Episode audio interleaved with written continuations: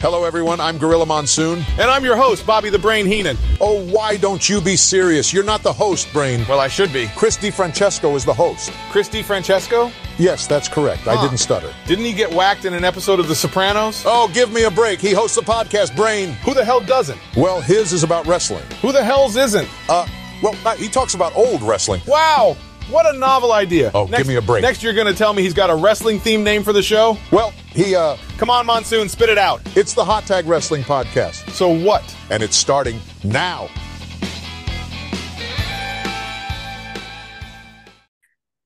What's going on, everybody? Welcome to the Hot Tag Wrestling Show. I am Christy Francesco, joined, as always, Johnny B. Blood, or you know him as George Rogers.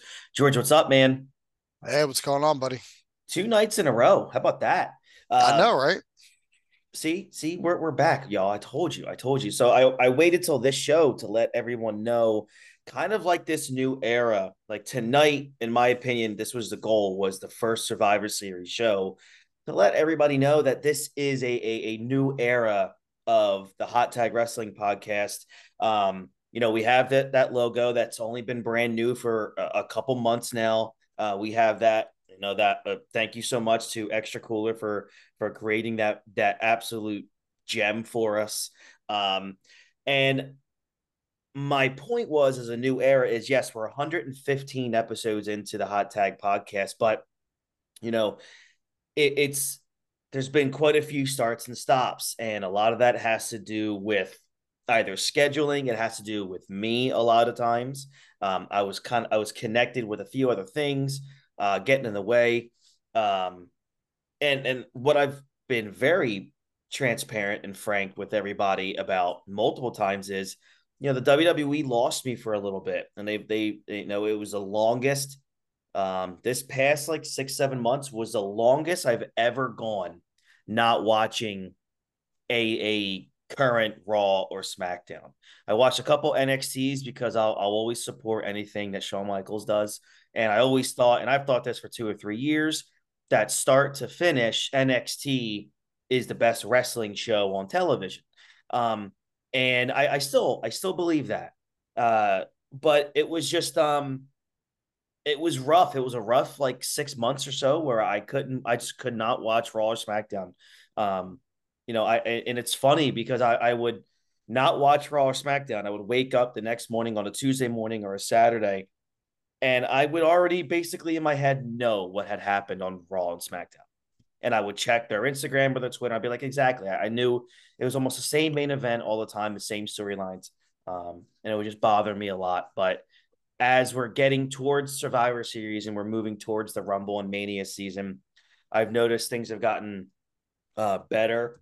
Um, I'm entering these shows on Raw and SmackDown with a with a more of an open mind. I'm trying to settle in and and try to find stories. Like what stories are they trying to tell me? How are they trying to bring me in?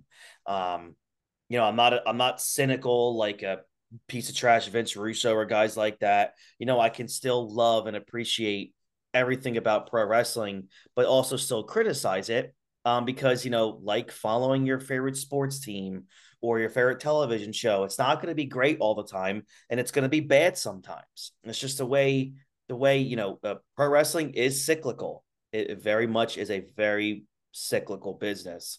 Um, I've been watching it since 1990, and that's you know 30 33 years I've been watching professional wrestling. So the fact that this is the first time I've gone six months and that's the most I've ever gone without watching it.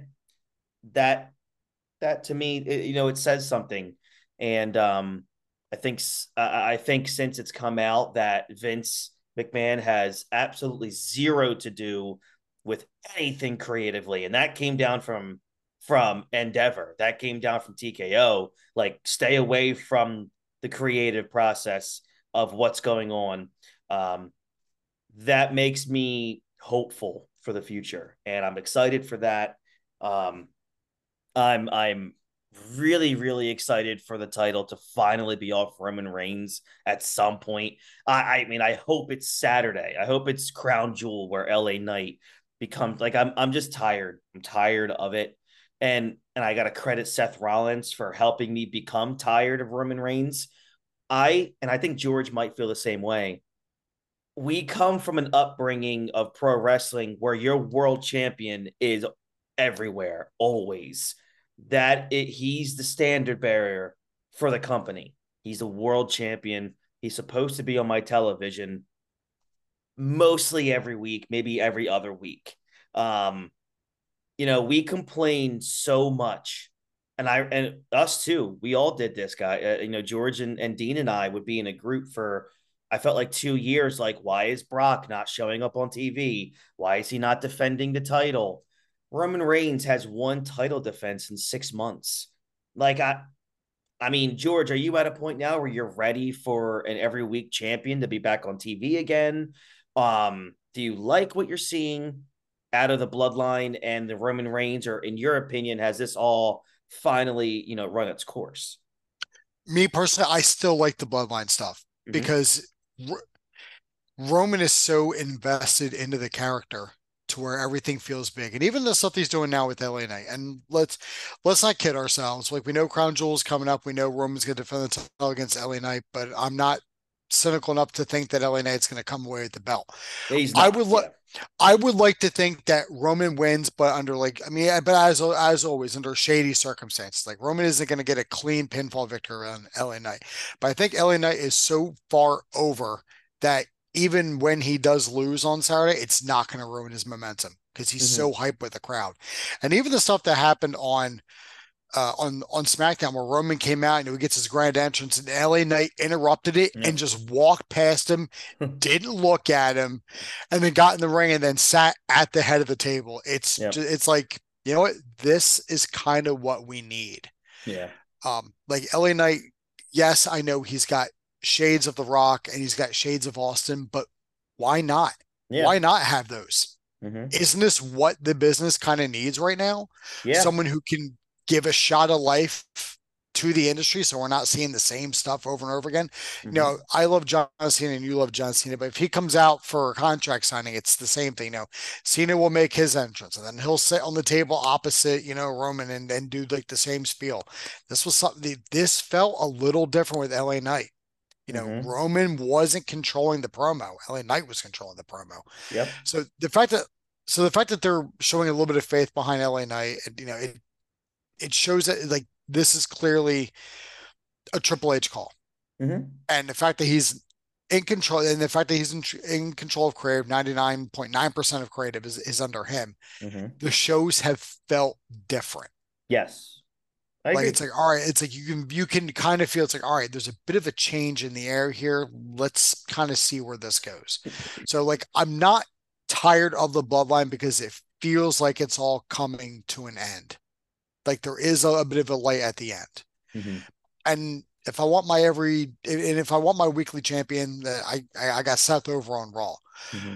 But and to to to your credit, you and I have reviewed WCW pay per views where Hogan was not on. Yeah, and Hogan was not defending the title. So this is mm-hmm. really not. This kind of feels like this because even when Roman's not on screen, they're constantly talking about the bloodline. He's yeah. in the conversation mm-hmm. just like how Hogan was on those yeah. WCW. Pay per views. Hogan was in the conversation. NWO was, you know, obvious around. So if like Solo or Jimmy or like Heyman, you know, just talking to anybody, just seeing them mm-hmm. Makes you think Roman Reigns. Yeah. That's a good point. That's a very so good he, point. So he's a, he's in the thought process.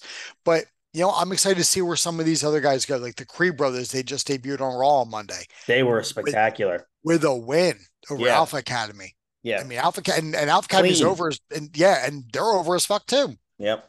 Like these people are getting shots now because it's not just you know Vince calling up some people, throwing them up on the main roster and losing to God knows what. Yeah. You know, these guys are coming up and they're giving you 15 minutes, 20 minutes, showing you, in case you haven't been watching NXT or mm-hmm. you know nothing of these people, you're seeing yep. what people in NXT were craving. Yeah. And then over on NXT, you're getting guys like Corbin is down there. Becky Lynch was just their women's champion. Dominic is a North American champion. Dominic is the hottest heel in the business right now. He I don't care what you say. He is. and you know he is for the fact that he can't get through a promo without the crowd mm-hmm. cutting him off booing. I know. Nobody's and people are like, oh, like he's it's like, oh, he's got go away heat. It's like, no, that is legitimate heel heat. That's not Mhm. X Pac heat. That's not Ronda heat. That's heel heat. Yep. And I you agree. can and you can tell he's been around the business so long, he knows how to play to that crowd. Mhm. Like Ray has taught him everything. Eddie has taught him, you know, everything. Konnan, Dominic has grown up around the Lucha Libre family. Like Mhm. they're all just proud of him, and he's learned everything from them. And he, that's a hell of a tree to learn from. You know, Roman and Konnan and the Guerrero family. Mhm. I mean, yeah, like Eddie's gone, but you know, Chavo's still around. You can't tell me Chavo's not family friends with with the Mysterios. Oh, of course. Yeah. Yeah.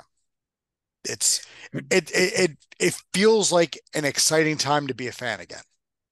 I agree. And that's that's where I am with that. I think it's an exciting time. Um, I think within the next year or so, we're going to see some big time studs coming up from NXT. I think whenever they allow themselves to unleash guys like Carmelo Hayes and Trick Williams, man, you're going to have some studs um, coming up from NXT. Even that, I mean, we got some studs on the roster now. Yeah. I mean, it's only it's literally only a matter of time before Gunther gets pushed to that main event level. Yes, he is an absolute superstar. He is a thoroughbred, that kid. Oh, I, I love watching anything he does. And, you know, for the first time in like three years, The Miz was interesting. And Yeah. what a great, great promo they had on Raw. Um, I was I'm like the Miz turned face. Like that's like like that's how Yeah. good Gunther is as a heel. Miz is getting cheers. Yes, exactly. um, it was it was good stuff. Um, so yeah, exciting things to come. This is a, a new beginning for the hot tag and that and basically what you just heard is what's going to be part of what's going to be new. Uh, we're actually going to for the first time ever spend quite a few minutes talking about current stuff. So when you hear us next week, we're going to talk about what happened at Crown Jewel and probably Monday Night Raw, and then we're going to get into our topic. Um, it's just going to get those creative juices flowing for us uh, to talk about what we like, what we dislike, maybe what we would like to see, um, but still staying true to uh, the foundation of the hot tag. And that's just to go over pay per views from the past or special shows from the past and give you some, you know, top five lists, top 10 lists. Um, just make this an, an all around, all encompassing wrestling show. And, you know, we're really excited for what we have here tonight. Uh, we kind of gave you guys a taste of it on the In Your House Bad Blood show last night. Uh, you guys can find that anywhere you listen to podcasts. And that's the Survivor Series 1996. It is Survivor Series month, and that's the month of November. We're covering uh, 1996 and 1999, and then jumping to 2008 and 2009. So um, the first one here is way back Survivor Series 1996 inside Madison Square Garden. Um, this was the 10th annual Survivor Series. And like I mentioned last night, Dean, uh, Dean, my bad. I'm sorry. I just offended you awfully. Um, you're significantly better looking. Uh, George, by 1996, WWF was was beginning to turn the proverbial corner um, for the better, I think. Uh, even though at this point, as we've talked about, WCW was in that midst of those 83 consecutive weeks of just murdering Nitro week after week on Monday nights. But then 1996 rolls around. You got the rise of Stone Cold Steve Austin. Um, you know, mankind starting to become pretty popular because of what he's doing with The Undertaker. You have Stone Cold Steve Austin getting into this just iconic program with Bret the Hitman Hart, who, you know, made his return here at the Survivor uh, at the Survivor Series in 1996 you know, the Rock debuts at this pay per view. I mean, he was Rocky Maivia, but the Rock debuts here. Um, and, and, you still have, you know, Shawn Michaels, who's coming in here as the world champion on, on, a, on an eight month run here since winning the title at WrestleMania 12. Uh, Psycho Sid is his opponent. Uh, he's a, t- a tippy top guy. I mean, he's always his whole career, he's never not been a top guy. Um, so you got Michaels, uh, Sid, Bret, Austin, Taker, Mankind. Um, dude, like they were really starting to get that buzz here by late, late of 1996. only to what we now know just skyrocket to new heights in 1997 and beyond. Um, George, your your opinion and your thoughts on the WWF here in November of 96? The pieces were all there. Mm-hmm. They just had to find a way to make the puzzle work. Mm-hmm. It's like they had a, thousand piece puzzle. And they now they got all these pieces like, all right, how do we put this picture together and get this company back on track? Like everything yeah. was there.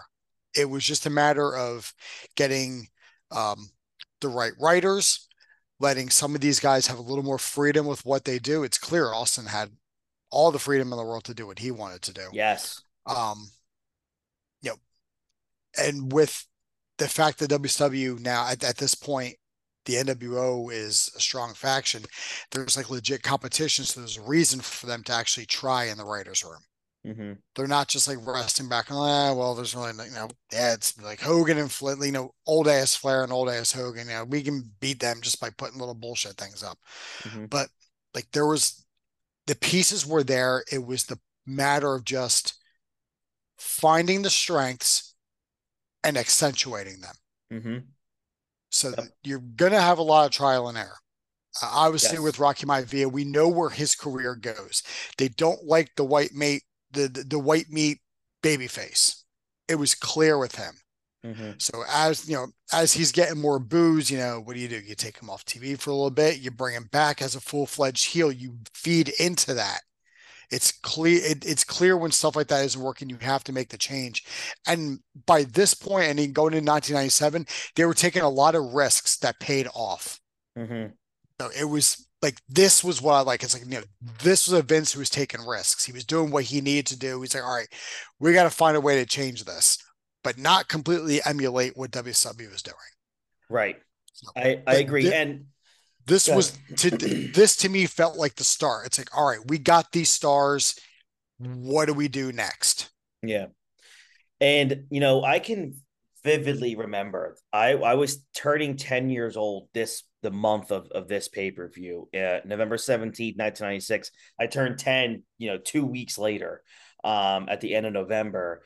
And I and I just remember, man, like what a time it was to be a wrestling fan at this at this moment. Like it was it was cool again, and it wasn't because WWF. You know, at this point, you know, um, WCW was just getting so hot that past summer with that NWO angle.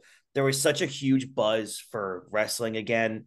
Um, then you had Austin in the in the 1996 King of the Ring, and now people were wearing Austin. I was wearing, you know, Austin 316 t-shirts to school. I was in my heaven at the time because Shawn Michaels was a world champion. I mean, I, I wore, you know, HBK stuff all the time uh, around, you know, back then to the Morristown and Cherry Hill malls. And, um, you know, that's what I did. I wore all my wrestling stuff. And 1996 was such a fun time to be a wrestling fan. And then, like, it kind of just blew me away in 1997, where things just got so hot so fast. Um, you know, geez, it was just wild. You know, say Sable's throwing her boobies everywhere, and I'm 11 years old. Like, look at these tatas all over the place. Yeah. Um, you're like at this point, Chris is like, I'm heterosexual. yeah, that was uh, that was probably the year where I figured out, like, yeah, I think I'm going to enjoy this for the rest of my life. Um, this this is going to do just fine. this is probably what I'm gonna quote unquote shoot for for the rest of my days. uh, so let's get into this pay per view and keep this at a PG podcast. Uh, WWF Survivor Series from Madison Square Garden in New York City, November 17th, 1996. Uh, the opening video package was like, it's like you look back now for people, millennials that are our age, George. Do you get that little bit of a eerie feeling whenever you see anything that had the twin towers on it. Like yeah, yeah. And there was do, a, Chris, and there was a, and there was a lot of it in in this pay per view. Listen, I mean, I I sent you the the screen grab earlier mm-hmm. when I was watching when they had like the nameplates come up, and then like you got like the New York City skyrise, but then over the twin towers is the Survivor Series logo. I'm just like, oh, Yeah, I Come on. Come on. I mean, like, know. I can't even be like, come on, because in 96, I didn't know anything was going to happen Right. five years later. right. You know, so, but it's just, you look at it, it's just like, it's, uh, it, it's such an odd feeling. It really, uh, it really is. It's it always kind of gets me because every time WWF ran an event in New York, they made that a focal point to to show them often. I mean, it was a huge part of the skyline. It Oh, a- absolutely. A, a damn landmark. I mean, uh, Yeah, yeah. Um, so it, it's it's a packed house, man. MSG, they're they're hanging from the rafters. they're hanging from the rafters. Um, it's uh, we have the The house, that, the house that Bruno built. That's correct. Um, he won't let you say anything otherwise. I mean, he's No, dead sir. now, but nonetheless, um, Yeah, yeah, yeah. La- La- Larry Zbyszko's like, hey, I won the feud. uh, we have an announced team of Vince McMahon, Jerry Lawler, and Jim Ross. Um, before we get into anything, did you notice during this pay per view how often like Jim Ross was like the contrarian to Vince and Vince was the contrarian to JR? I felt like they had their own little battle going on. Um, like if Vince said one thing, I felt like JR was right there to dispute it. Like, like, I- and, and I thought that, and I'm like, this feels kind of weird. But then I remembered at this point also, Ross was kind of splitting his time. Well, not splitting. Like he spent a lot of time at the announce desk, but he was also the guy that brought in fake Diesel and fake Razor Ramon. So he's a little bit of a heel manager in there to a point as well. Makes So right. you kind so you kind of gotta you know yeah they're going back and forth you know, but you don't need to I mean even now like with have the three commentators sometimes you don't need two play-by-play guys. Mhm. Vince is a play-by-play and like and JR is doing it too but he's also getting his little shots in there too when need be as well. Yeah. Um, all right, so let's open things up with our traditional Survivor Series elimination match. Owen Hart, the British Bulldog, and the New Rockers versus um, Doug Furnace, Phil LaFon, and the Godwins. Um, Hart and Bulldog were the tag team, were the heel tag champs at this time. Uh, Leif Cassidy, who we all know as Al Snow, but I know him as Leif Cassidy or Cassidy, comma Leif. Uh, the Godwins were uh, a face team, a baby face team here you know there there wasn't a crowd reaction at all except for Hart and Bulldog and nobody um, on this night knew who Furnace and LaFon were and after this night didn't really know who Furnace and LaFon were but nonetheless they had been a tag team for a long time but this was their first pay-per-view um, with the WWF coming over from Japan um, at least they were all tag teams at least everybody in here were tag team they weren't thrown together uh, for the sake of an elimination match. So that was pretty cool. Um, at the end, Doug Furnace and Phil LaFon get the win. Um, after I, I I can't find the time here. Uh, oh, it was almost 21 minutes. 21 uh 20 minutes 41 seconds. I Yeah, got. dude, I I gave this like a little over three stars. I thought it was actually a lot better than I ever, ever, ever remembered it. Uh, what was your thoughts on it? Same. I was I I, I laughed because you know when they when the when the Bulldogs came out, I saw Bulldog and and no, and then I saw I was like, and then remember looking, I was like, is that Al Snow? Then I then it like hit me. I was like, oh, son of a bitch. Mm-hmm. And then here comes and then here comes old uh Martimus Jannetty. Uh the legend. he he seems so out of place with everybody else. I know. I know. Like he Yeah. started off the match and he's doing like that weird little like tiptoe thing where he's like trying to be heel, but it's like he never learned how to be a heel. Yeah. It's like Marty, this go home. Go go just go home. yeah. And clearly, I mean, he was the first one eliminated for the match. And like I'm sitting here myself, I'm like, of course he was. Yeah. yeah. And, and and it's funny, I was poking fun at Furnace and LaFon, but I didn't I, you know, I say that in jest because you know they're not big name tag team. They don't have any personalities, but damn, they were really good in that ring at Survivor Series 1996. Uh, were you impressed with Furnace and LaFon? Man, Furnace is a drop kick that oof. Mm. Yeah. He must Yep. have taught Bob Holly because that was nice. It really was. It was it was a a, a- sweetness uh, of, of I a drop I, kick. I think at 96 we weren't ready for Furnace and LaFon. Yeah, We weren't ready for their type of wrestling. I think you're right. I think they were probably ahead of their time Yeah, of they this were like a era of WWF. Yeah, I think they were like a uh, like a ruthless aggression type tag team, like a lot, you know, technically sound. They were doing a lot of you know a lot of suplexes that you, you really weren't seeing a lot of. You know, you weren't seeing a lot of German suplexes and over the head belly belly suplexes at this time. Yeah. Um, and a lot of just straight athleticism and power from LaFon. And it's it's like wow, like we we weren't ready for this yet, but you know your kids are gonna love it, kind of kind of scenario.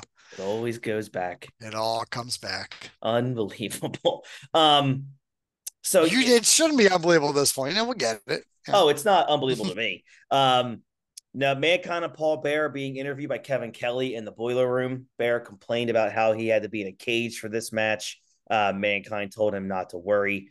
Uh, Mankind and Paul Bearer make their entrance. Bearer was put in the cage that was suspended above the ring.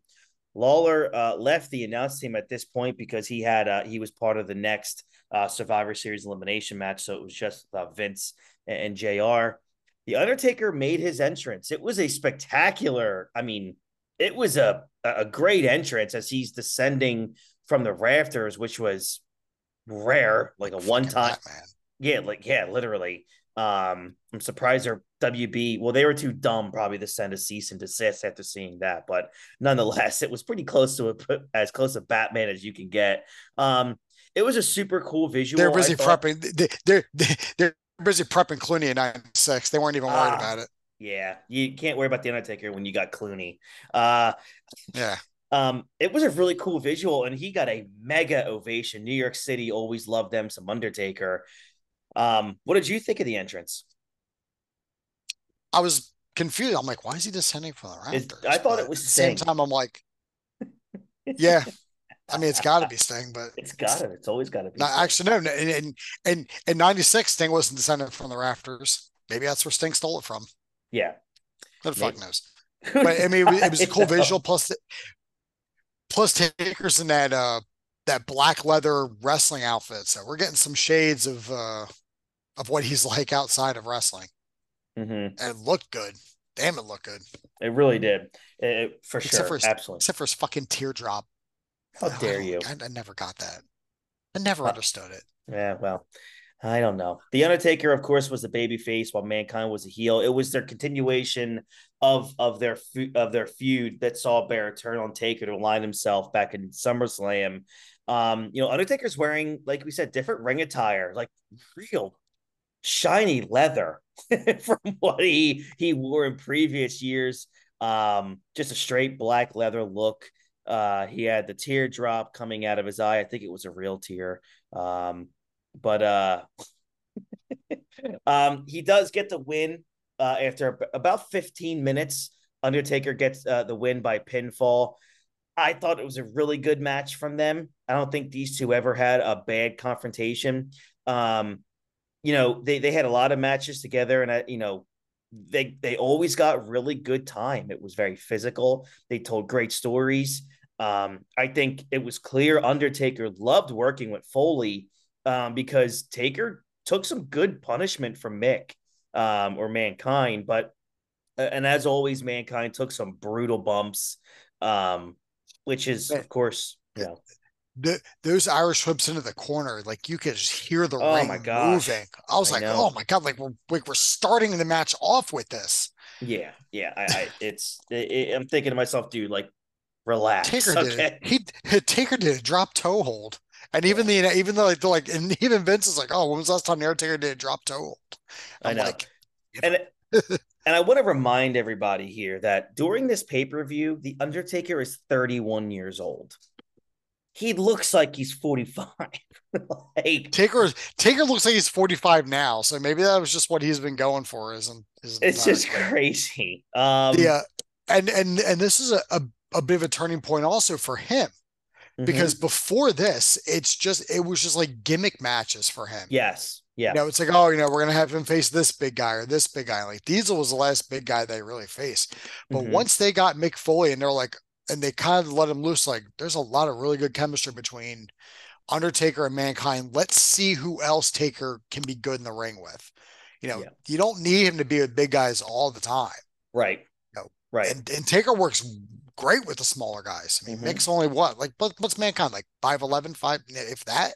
I mean, Mick Foley's got to be maybe no like taller than six. six foot. I mean, Oh well, well, I mean, Wikipedia says six two. I he's walking all hunched over. I don't think he's six two anymore. No, I don't think But so. maybe, either. but even six two. I mean, Taker's six ten, so it's a half Yeah. a foot uh, difference. Yeah, I I agree. Um, so but but still, and then the the the the post match was stupid, like real dumb. It was probably my least favorite thing of the entire show. Um, at this point, the Undertaker was supposed to get his hands on Paul Bearer. He won the ability to do whatever he wanted to Paul Bearer. However, the Executioner, which was a mass wrestler, showed up to attack Taker. He went after Taker. Bearer left the ring. Undertaker hits hits a clothesline on the Executioner, and he just leaves, and that's it. Yep. It's not even talked about after that. Um, what the hell was that? Who booked this shit? this poor Terry Gordy. He deserved better than being the executioner. he really did. He really wonder- deserved better. I mean, I I wonder if he knew Dok Hendrix was working in the company. If Dok Hendrix like, hey, I wonder if the is that my old Freebird buddy? Oh, I would love to have, to have seen that. That would have been great. Um, so let's move on here. Uh, actually, no, we're gonna take a quick break and we're gonna come back to the other side, and we should be able to wrap up SummerSlam '96 on the other side. Um, I'm Christy Francesco. That's George Rogers. Uh, this is the Hot Tag Wrestling Show, and we'll be right back in just a few seconds. Stay with us. All right, welcome back, Hot Tag Wrestling Show. We are covering Survivor Series from 1996. Um, so let's m- move this thing on, shall we? Um, the lovely Sunny at this time, she was amazing. Uh, she walks down ringside to join commentary for the next match. Vincent did some dancing that looked bad, And as as you know, JR definitely made that known. Yeah. Um, Jared's like, what are you dancing for? Sit down, stupid. it was so funny. Um, the heel team coming in here. We're up to our, our, our next elimination, Survivor Series elimination match. Hunter Hearst Helmsley, Crush, Jerry Lawler, and Goldust coming down against um, Wildman Marc Mero with Sable, Rocky Maivia, Jake the Snake Roberts, and the Stalker Barry Windham. Poor Barry Um, Windham. He deserved better. Oh boy, did he ever! Um, so the the heel team uh, of this one was led by Triple H, uh, who at this time was the Intercontinental Champion. Marc Mero led the the babyface group here. Barry Windham, who had a terrible looking mustache, um, just bad. Um, you have Jake the Snake Roberts, who's here, and then you have The Rock's debut. Man, like how great like even when he's coming down to the ring you hear JR said that's the future man that's a blue chipper That's a blue chipper right there. little did we know he was going to become the the most popular wrestler in the history of pro wrestling um uh so it's just crazy to see uh you know the rock in, in this. And it was just so cool to realize like within a year he's going to be a big time heel the nation domination. And then literally two years from this pay-per-view he's going to be a world champion. So it's just it's wild when we see how like how far he goes in you know. No, six years later, he's the one of the biggest names in Hollywood. Yeah it's truly unbelievable um What about that pre-match promo that the heel team did? Yeah they were talking about how like Mero only had three people on his team instead of four, and like everyone goes through and talks, and like they're spouting, you know, uh, Tri- Tri- Triple H says his promo against you know, and then and then Crush says his words, and Lawler spouts his nonsense, and then Goldust just says his catchphrase. yeah I was like, uh, okay, but did you notice like? When everyone else was talking, if you looked at Triple H, all he was doing was staring at Marlena. I gotta go back and see that. Uh good for him. Uh, um, that's My man- wild to me. My man. Yeah, for sure. Um, what like the next year's uh what Slammies when he's running down Sunny. It's like, oh, Oh. I got a best friend who said she's not even all that good at that. so good. Um, My man. let me uh let me ask you here at the end, you know, Gold uh, the Rock is the sole survivor after 23, almost 24 minutes. Um What did you think? I know he didn't look good, but what did you think of Jake? Oh, I mean, he he didn't look good. he didn't look no, good. he didn't. He but was- he's still some of the He- moves he, was putting on looked yeah. believable. I mean, I'm disappointed that he wasn't wearing that vest that he wore at the 96 King of the Ring. Probably Yeah. maybe should have dug that one out because Yeah. he's not, you know, he's not looking like someone's dad can't who got believe off the Vince couch. put I can't believe Vince put that on TV.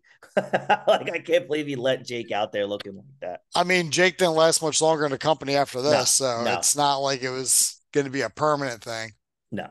Um I, I thought it was not that good. I mean, the finish was good, was okay. Uh the goal of the match was to basically let everybody know, like, hey, this is Rocky Maivia. He's arrived. So let's pay attention to him. Um, you know, you could tell even by commentary, was even Sunny was talking about, you know, the high chief Peter Maivia and Rocky Johnson. And um, you know, even Sunny was talking about the history of of you know Rocky's family. Um, but yeah, you know, look, it was it was a way to introduce the Rock to the company and to Madison Square Garden. Um, what did you think of the match? Like, where you, did you just be like, eh, it was there, it was it did its job?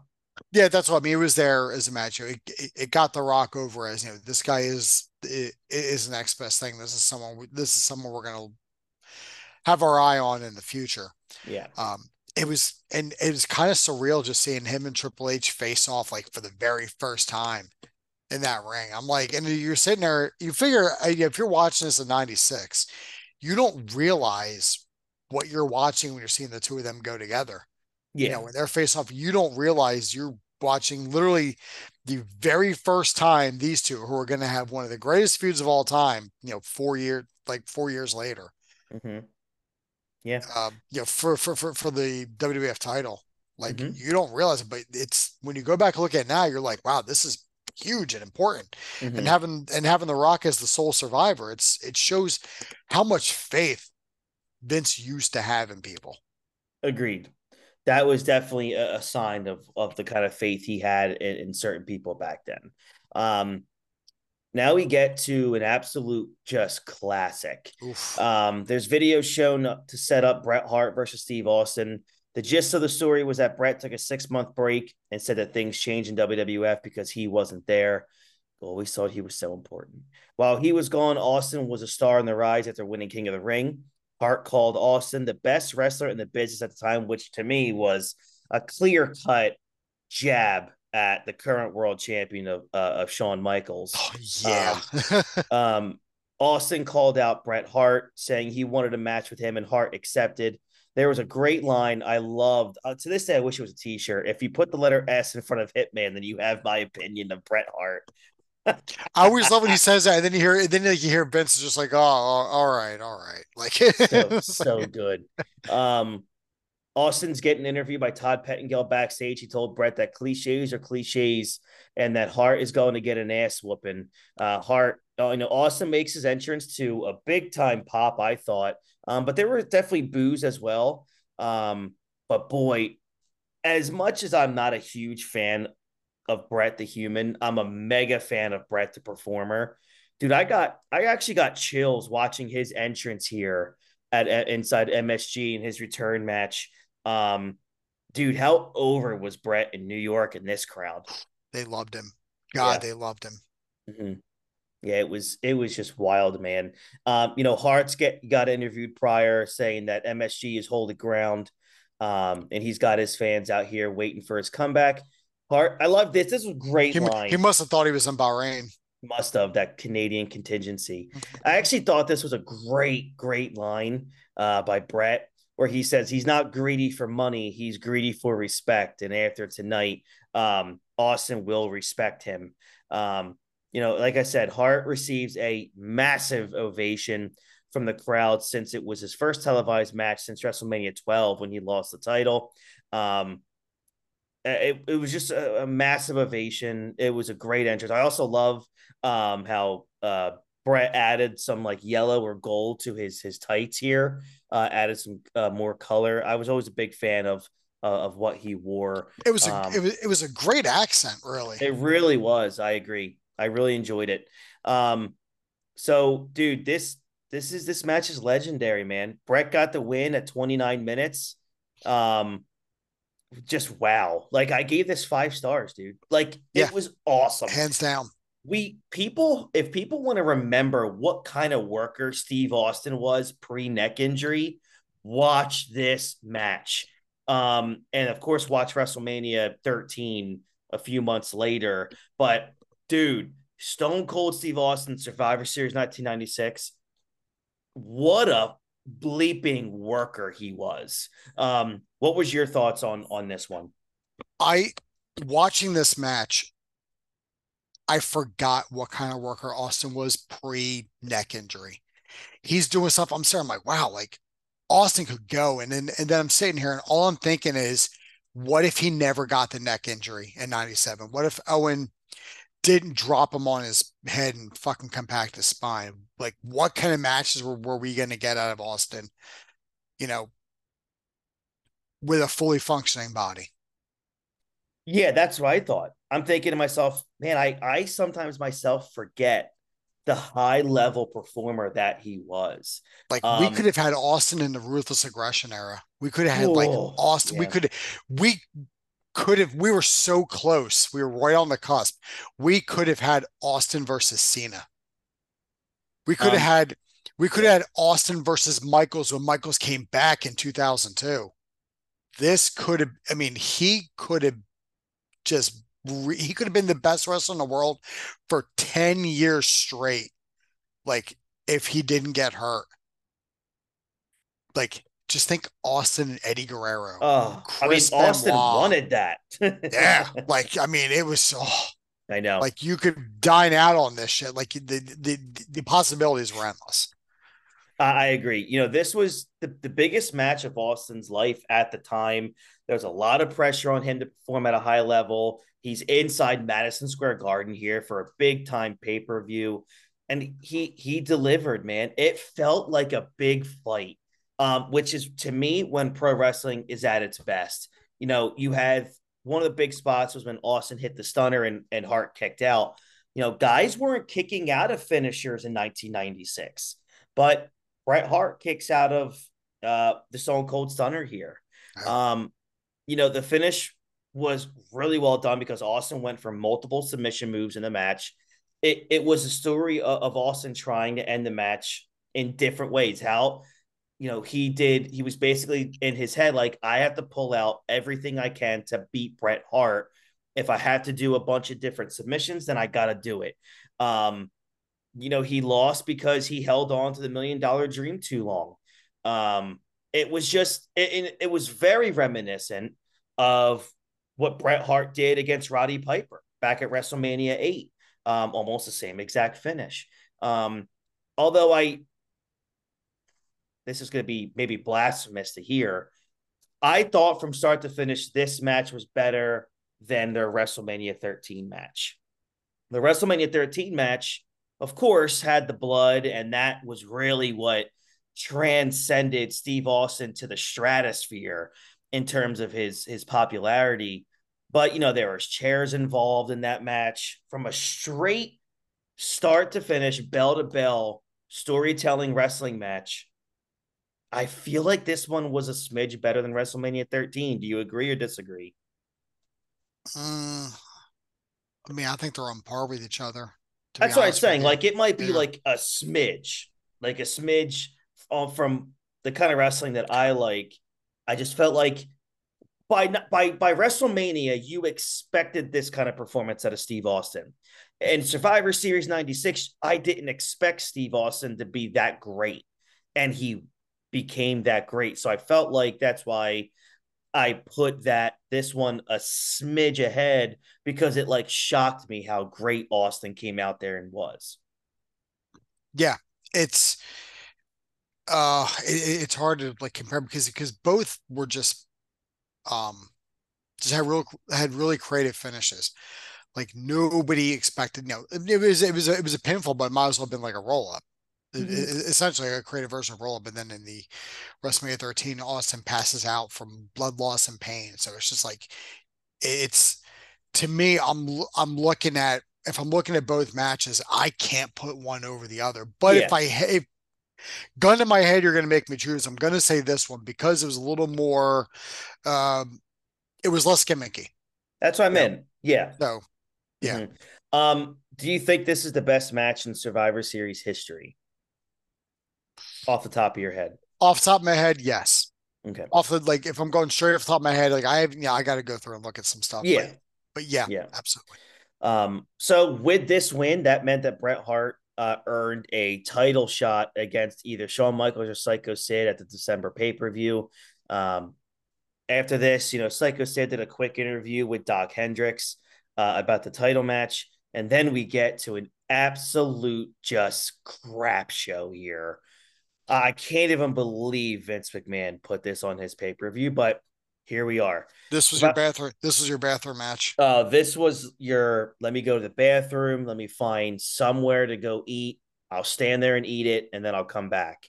Survivor Series elimination match: Faarooq Vader, Razor Ramon, and Diesel. That would be fake Razor and fake Diesel versus uh, Savio Vega, Flash Funk, Jimmy Snuka, and Yokozuna.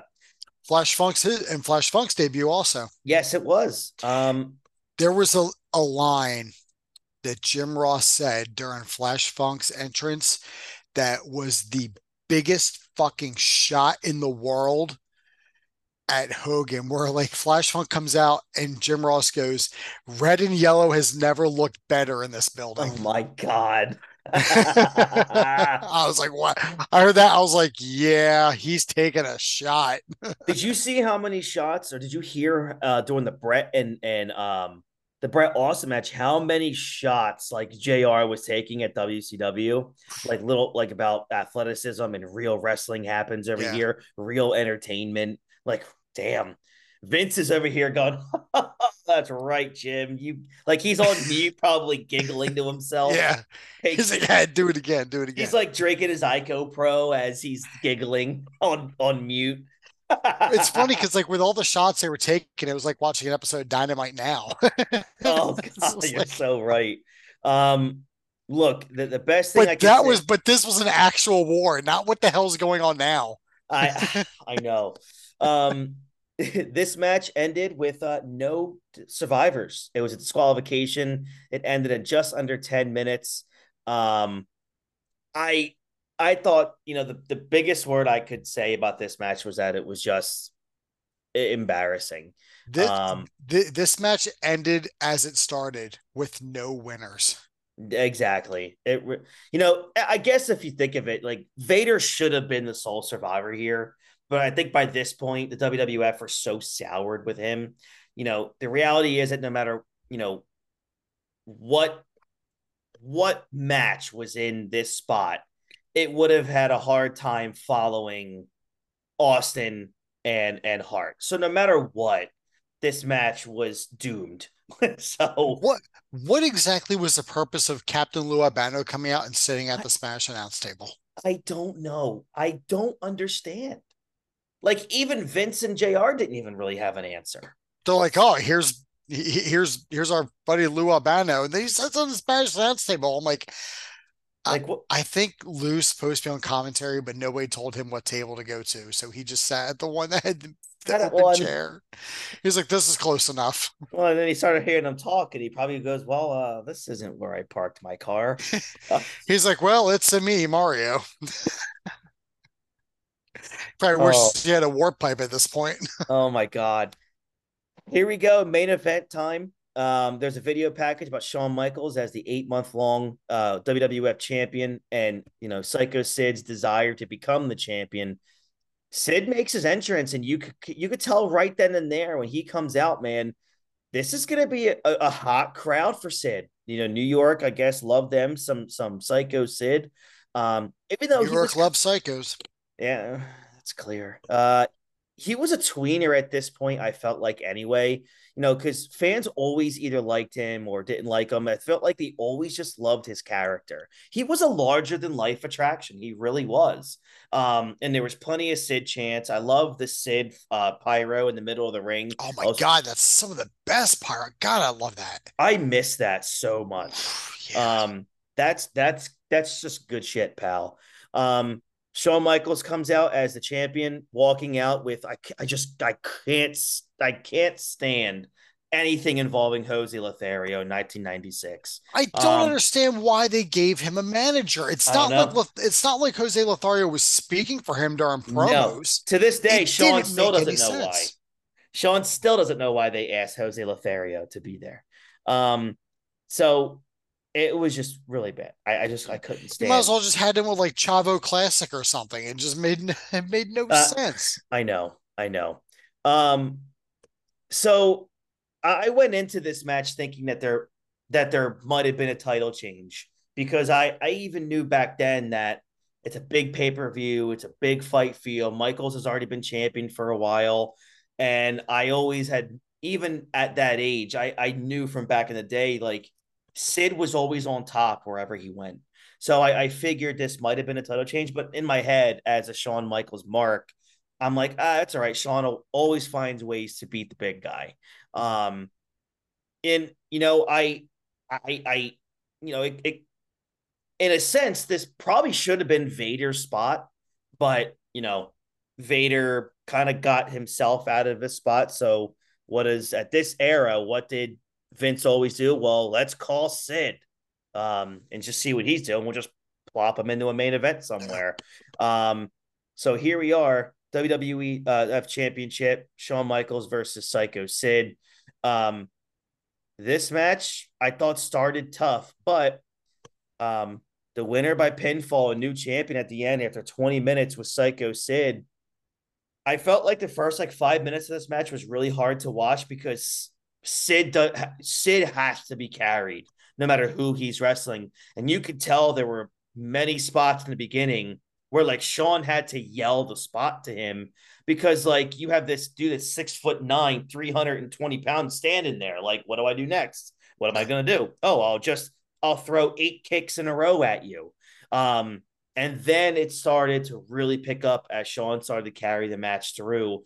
And then by the end of it, I thought, man, this is probably Sid's best match of his career, which is why Shawn is the greatest ever because you could sit here and say this is Sid's greatest match of his career. Um, you know, Michaels had that ability, and so did Bret. Bret Hart had the ability to carry inferior wrestlers, and that's what he had to do here. Uh, Michaels was one, you could tell he was on his game mentally tonight. He bumped all over the place, making Sid look like a monster that he was. Um, and the crowd reactions were super interesting because Michaels, who normally is that massive babyface getting cheered everywhere, you could hear a lot of let's go Sid, let's go Sid. And Shawn was like looking at the crowd where I know for a fact, I'm not going to say why I know, I know for a fact, Shawn Michaels said uh, during this time, I kind of just gave that away there. Shawn Michaels knew, like, when he's looking into the crowd, he's saying, Thank God, I can some I can start to turn. like they're gonna start hating me. I can finally be get out of this white meat baby face thing. Like, you know, he was really, you know, just to let everyone know, uh, you know, 26 years later, 27 years later, Shawn Michaels was very, very thrilled with the booing. um, so just just to, to to let people in on on a little secret there. Um, yeah, you know, the, the bit with the camera I thought was a unique finish. I didn't like it. Um, reason being, I I just don't I didn't like Jose Lothario being part of anything. But I guess it was a really good ending because it does set up the rematch for the Rumble in January. Um, but uh, the the ending didn't spoil the match for me. Um, I thought it it it, it was a really good match. I gave it four to five stars. Uh, what was your thoughts on, on that main event? Um, Michaels as a face in the 90s didn't really work all that well for me. Mm-hmm. Like, like going back and looking at it, it's just like, uh, you know, yeah, the boyhood dream, but it's like, this isn't, this isn't doing anything for me. And I'll tell you why this isn't doing anything for me. Mm-hmm. Is that your face champion? I mean, he's always gonna get his cheers, but eventually they're going to give up if you don't give him good, competent heels to face against. Exactly. You know, you know, face Bulldog at King of the Ring. You know, he's facing Mankind. Mankind's just coming in. He's not giving. He's he's not you know taking the title off of Shawn at all. You know, at all. You know, even like Sid coming in, but like people knew who Sid was, and they're like, all right, like you know, let's see what goes on here. Yeah. And Shawn, for all of his faults, I mean, he's a he was a better face when he came back in 2002 because they let him do a little more. It was a, a different time. You had stronger heels. And Like- in 2002, Shawn could have been a tweener, and it would have been believable. Yeah. So And if you look at what the and if you look at what the other company is doing at this time, like with the NWO, I mean, Hogan's a heel, but he's getting cheers. yeah, Like Yep. it was kind of shifting towards all right, like we need someone cool to kind of cheer for. And old, you know, babyface Shawn Michaels dancing with kids in the ring, and it's it's cool for the kids. Mhm. But I mean, if it, it's a shame that Vince didn't learn his lesson from this as he did with John Cena later on.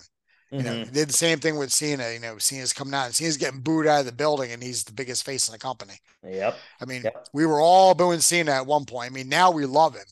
of course.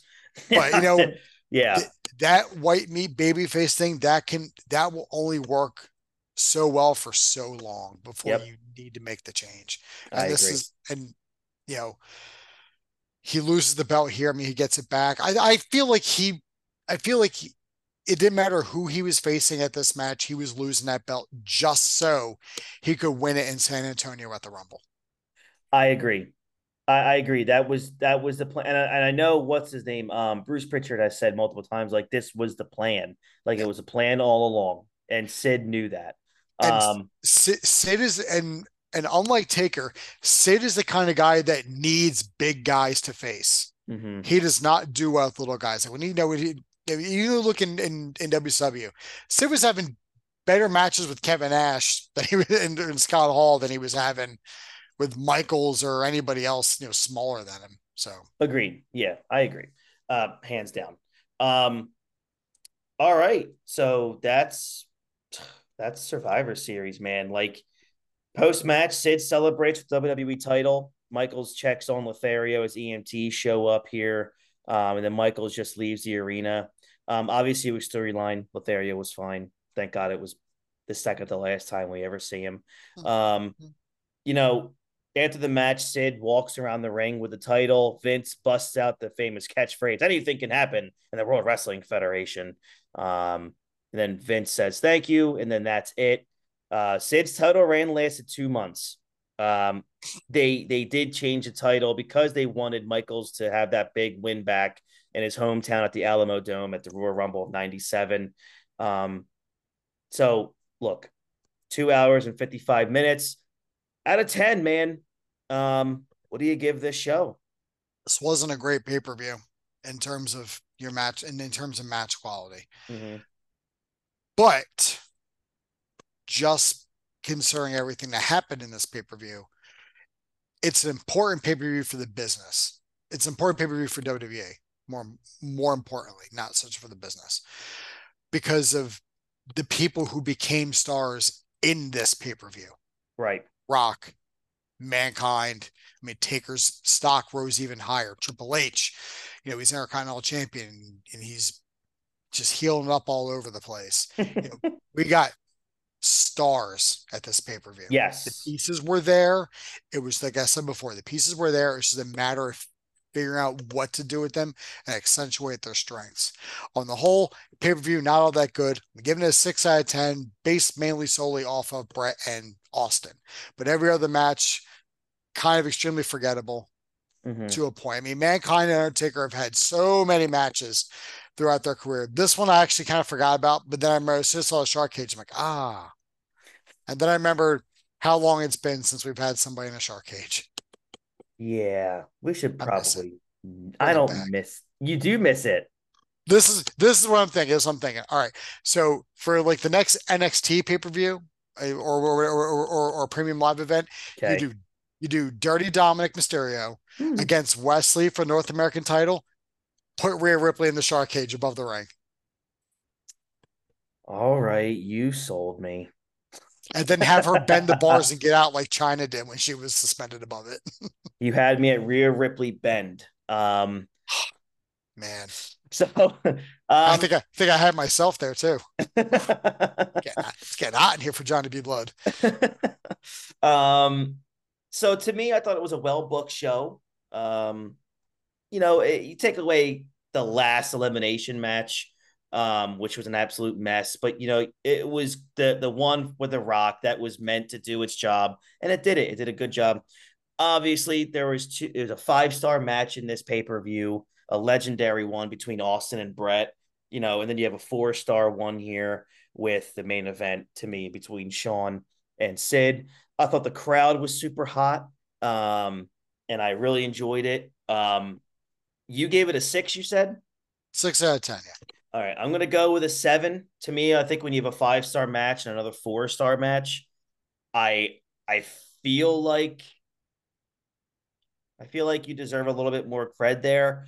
Um, I do think it's one of the best Survivor Series events ever. I, I mean, if I, I'm gonna have to go back, I know we're covering a couple really good ones, so I'll have to table that opinion for now. I'm gonna have to go watch the ones that we picked and see how they go. Um, but yeah, you know, Bret Hart was probably the top star for me that night, uh, with with Austin two and Michaels three. So I thought it was a really good show overall. So I give it a seven. Um, so yeah, that's that is Survivor Series 1996, everybody.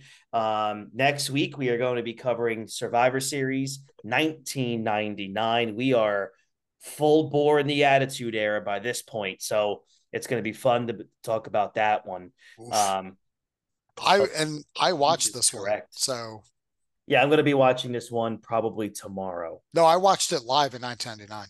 Oh, I did too, but yeah, I just I can't. I have to um, I have to watch it again. Now, when I say I watched it live, I meant I watched it with the squiggly lines on the pay per view channel on my cable box.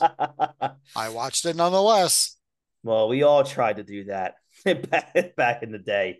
Um, so yeah. Um, all right, guys, thank you so much for for checking us out again. We've done two shows here this week, Bad Blood 97 and now this one. So, you know, if you guys go to the Hot Tag page, you'll see two new episodes coming up. So give them both a listen. Let us know what you think. We really appreciate this. This is going to be the norm here. Not two episodes a week. I mean, there'll be some times where we do um, probably uh, have two episodes in a week, but it's not going to be something that we're probably going to have too much time for in the near future. Um, but we will be here once a week, mostly no matter what, at some point.